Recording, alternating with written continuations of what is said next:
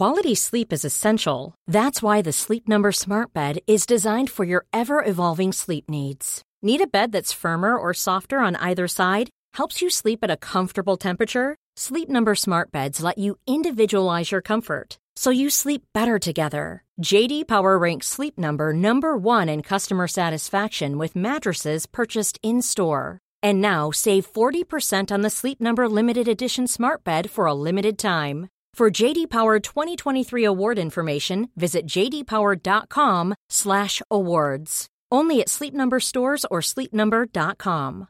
Mom deserves the best, and there's no better place to shop for Mother's Day than Whole Foods Market. They're your destination for unbeatable savings, from premium gifts to show-stopping flowers and irresistible desserts. Start by saving 33% with Prime on all body care and candles. Then get a 15-stem bunch of tulips for just $9.99 each with Prime. Round out Mom's menu with festive rosé, irresistible berry chantilly cake, and more special treats. Come celebrate Mother's Day at Whole Foods Market.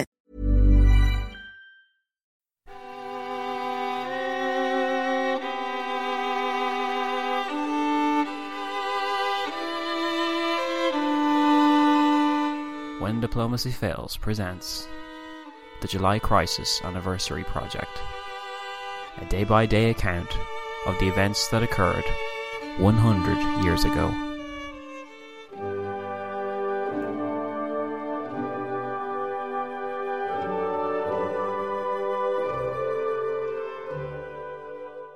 Death of a Statesman. Today is the 10th of July 2014, and around this time in history 100 years ago occurred the following events. The Austro-Hungarian military chief of staff, Konrad von Hotzendorf, would surely have been horrified to note how the situation had changed. Before meeting with Tisza and his colleagues on the afternoon of Tuesday, the 7th of July 1914, war seemed certain, buoyed by the certainty of German support and the support of the Habsburg Emperor that went with it. Yet the situation rapidly changed once the Hungarian minister-president, Stefan Tisza, had taken the floor. He had altered fundamentally the style of the Habsburg response to Serbia. Whereas it had once been an undeclared war, now it would be a two-step diplomatic process of a list of demands followed by an ultimatum.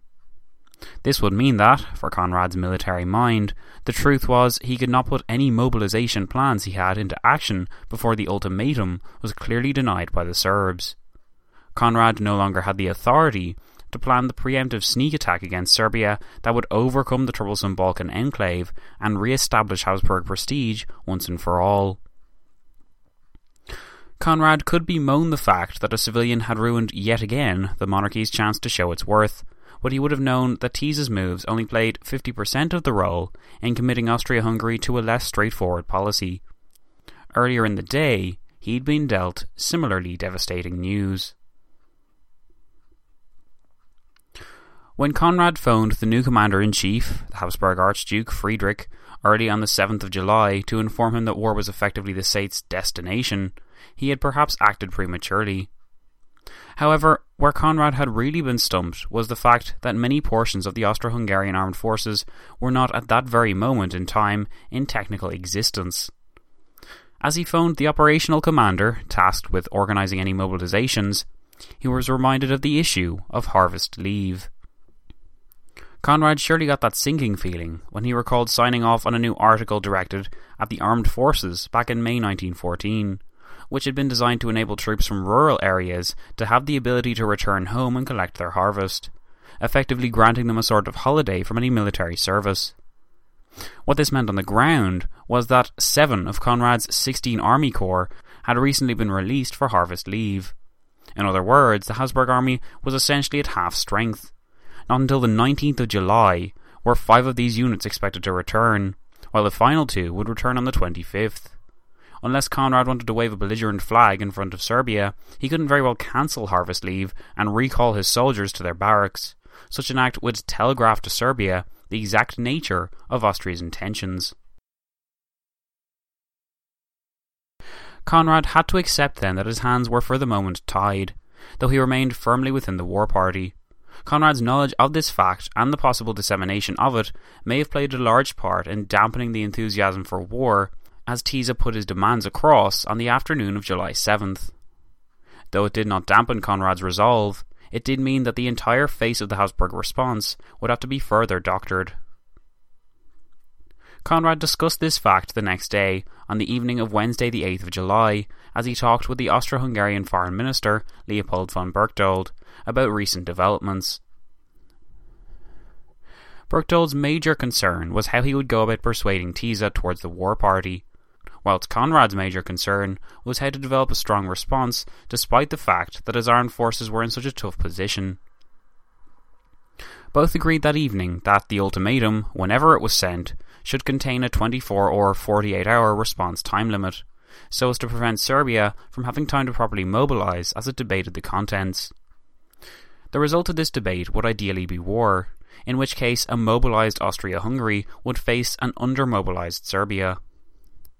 The issue of war brought Tisza back into view, and Berchtold promised he would focus his energies on the Hungarian Minister President to persuade him towards war. Conrad replied that Berchtold would have plenty of time, since the army was literally paralysed until at least the 22nd of July. This was in fact three days before the final units returned from harvest leave, but Conrad and Berchtold agreed it should stand as the ideal date for sending the ultimatum, since, by the time Serbia replied in the negative, Habsburg forces would be en route to their barracks anyway, since they'd be returning from harvest leave, so redirecting them towards the border shouldn't be too hard an exercise. Though the fact that Tuesday, the 22nd of July, was now the earliest that Habsburg statesmen could now feasibly take a strong course in their foreign policy was immensely ridiculous. Since that would be over three weeks since the assassination, and foreign opinion would have largely forgotten the entire thing. As Berchtold and Conrad conversed, though, the idea emerged that this wouldn't be such a bad thing. Perhaps it was better that the world forgot, and that Serbia was lulled into a false sense of security. That way, when the raft of diplomatic action did occur on the 22nd of July, Serbia may be off balance, and certainly wouldn't be expecting Austria Hungary to use force, meaning its own preparations would be scant. This argument, the Habsburg policy making was so slow that it would mean Europe forgot about the whole thing, was the result of Austrian statesmen trying to make the best of a bad situation. It didn't seem to matter to Berchtold or Conrad at the time that foreign statesmen may ask exactly what took the Habsburgs so long to respond when the Axis began to fall on the 22nd, because for the moment deception remained the best course of action. To further flesh this deception out, Berchtold asked Conrad to go on leave of absence and take his holidays from Vienna along with the War Minister, so as to give the impression that nothing was going on. It seems like a seriously sneaky and dishonest move to take, but for Berchtold and Conrad, deception remained the only way of still fulfilling the goal of an armed response to Serbia. Tisza, Berchtold hoped, could, between today, the 8th of July, and the 22nd, be persuaded towards advocating war with Serbia. Berchtold had already begun trying to persuade Tisza on the 8th of July by the use of pressure. He had a conversation with the German ambassador, Tschirschky, in which Berchtold told him that Tisza was the one slowing things down, so as to hopefully install confidence in the Germans that the majority of Habsburg statesmen did want war. Then he sent Tisza a note detailing what Tschirschky had said, particularly his remarks which had revolved around the issue of speed and the need for urgency. Berchtold concluded the German ambassador's remarks when he said that the Germans would regard any reconciliation on our part with Serbia as a sign of weakness. Berchtold told Tisza that the next day he would be meeting with the Emperor Franz Josef and begged the Hungarian to telegraph the palace with his response in time. It was obvious Berchtold hoped that by using this pressure, by claiming that the state waited on him, it would spur Tisza to repent his stance. However, Berchtold ought to have learned by now that, like the Ministerial Council on the 7th of July in which he was outnumbered, Tisza would not be pressured into a position he didn't believe in. The only way Tisza was going to change his outlook on the situation was if he changed his opinion organically. That Thursday, on the 9th of July, Berchtold met with the Habsburg Emperor at 9am. They pored together over Tisza's actual response. It had not been a declaration of his change in position as Berchtold had hoped for, instead, it had been a reinforcement of his beliefs. Berchtold was deeply annoyed at Tisza, since, having actually received and read his reply the night before, he would have known that once again it would be him who would have to communicate the fact to the Emperor that the response vis a vis Serbia had not yet been created. Yet again, the Habsburg foreign minister surely lamented, he was meeting his sovereign armed with nothing save apology and promises. Franz Josef appeared conciliatory and willing to listen when he met his foreign minister that morning, though, and as the two read Tisza's memorandum on the whole event, a way to gain satisfaction began to emerge. Tisza, within his memo, had argued the necessity of preparing the diplomatic foundations before harsh action, noting that, if war were to result after all, it must be demonstrated before the eyes of the world that we stand on a basis of legitimate self defence. Tisza had also escalated his previous nightmare scenario. Now, the three front war he'd envisioned against Serbia, Russia, and Romania also involved Italy, who would swoop in as Austria Hungary struggled for its life to take the disputed Tyrol region. Berchtold and Joseph examined all these points, and Berchtold in the end conceded that if Tisza so desperately wanted to establish diplomatic protocol through the use of an ultimatum, then Berchtold would set about crafting one, but he was going to start as soon as possible. What seems to have tipped the scales in favour of Berchtold finally acting was Franz Josef's claim that, following the events of the past few days between German support and the evidence leaking out of the investigation into Serbian compliance with the assassins, that there was no going back. Berchtold should request that the ultimatum be drawn up, the Habsburg Emperor explained, and he should do so today. So that day, on Thursday, the 9th of July, Berchtold tasked his staff with drafting an ultimatum. Though Tisza would have to approve of its contents, Berchtold could at least feel like he was doing something as he worked. And, if the ultimatum proved acceptable to Tisza, then the whole process could move faster once the 22nd of July approached. Berchtold, in other words, wanted to be prepared.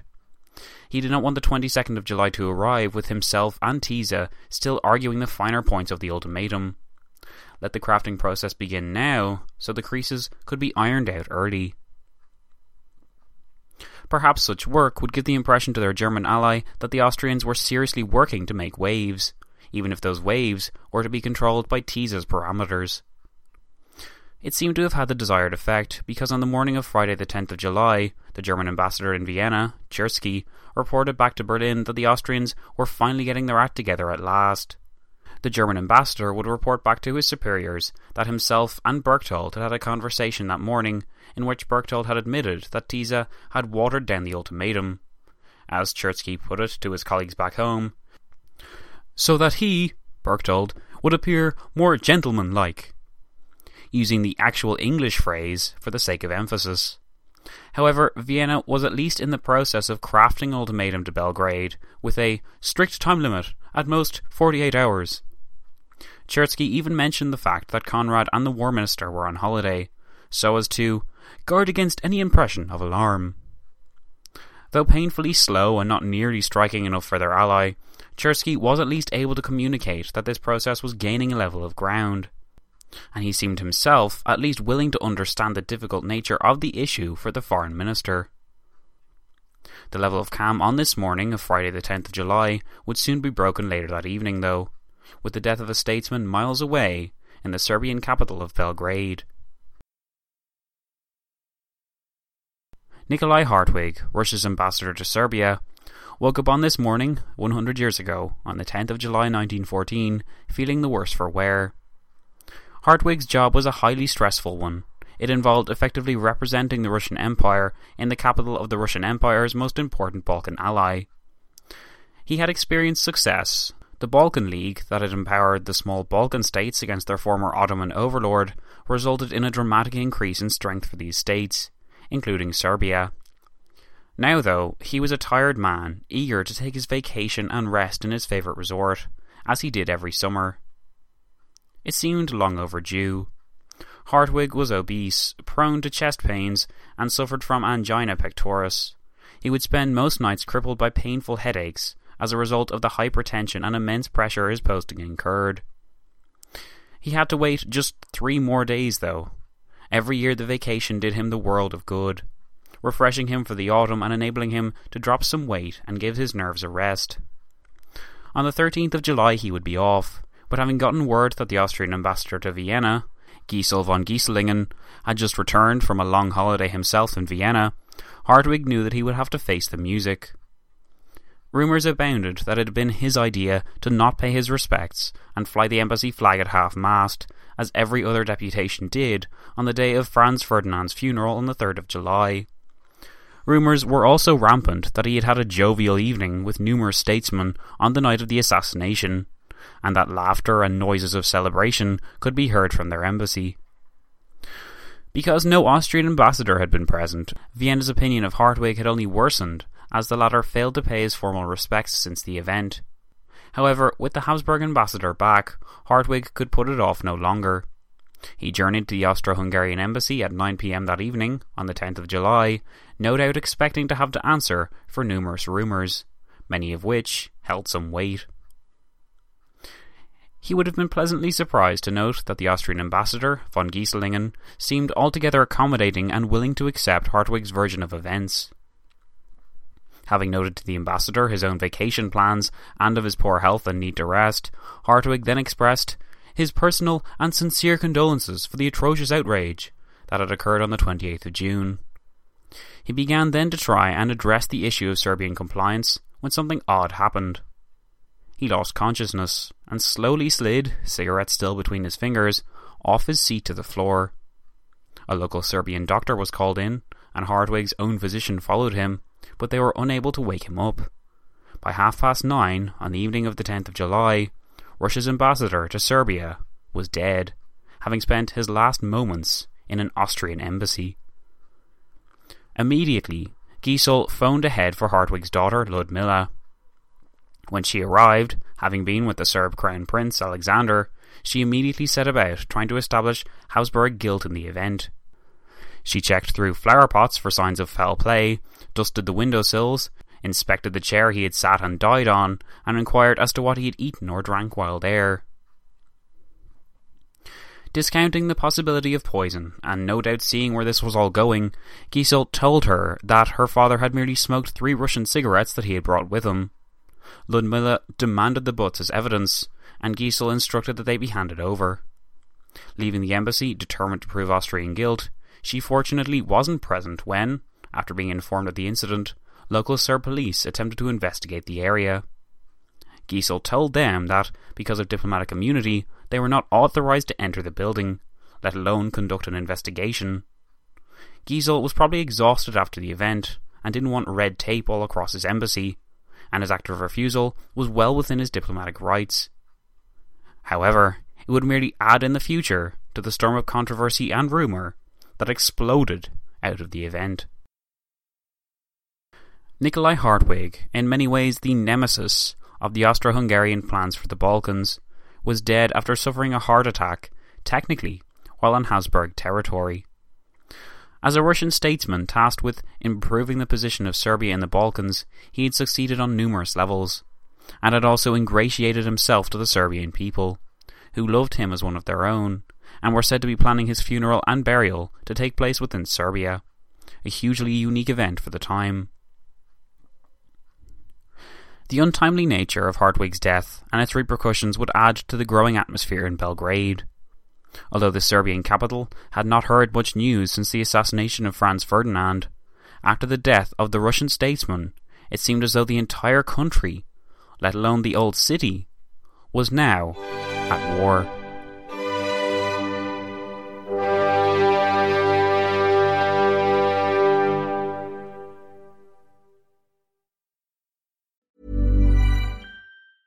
A lot can happen in three years, like a chatbot may be your new best friend. But what won't change? Needing health insurance. United Healthcare Tri Term Medical Plans, underwritten by Golden Rule Insurance Company, offer flexible, budget friendly coverage that lasts nearly three years in some states. Learn more at uh1.com. Mom deserves the best, and there's no better place to shop for Mother's Day than Whole Foods Market. They're your destination for unbeatable savings, from premium gifts to show-stopping flowers and irresistible desserts. Start by saving 33% with Prime on all body care and candles. Then get a 15-stem bunch of tulips for just $9.99 each with Prime. Round out Mom's menu with festive rosé, irresistible berry chantilly cake, and more special treats. Come celebrate Mother's Day at Whole Foods Market.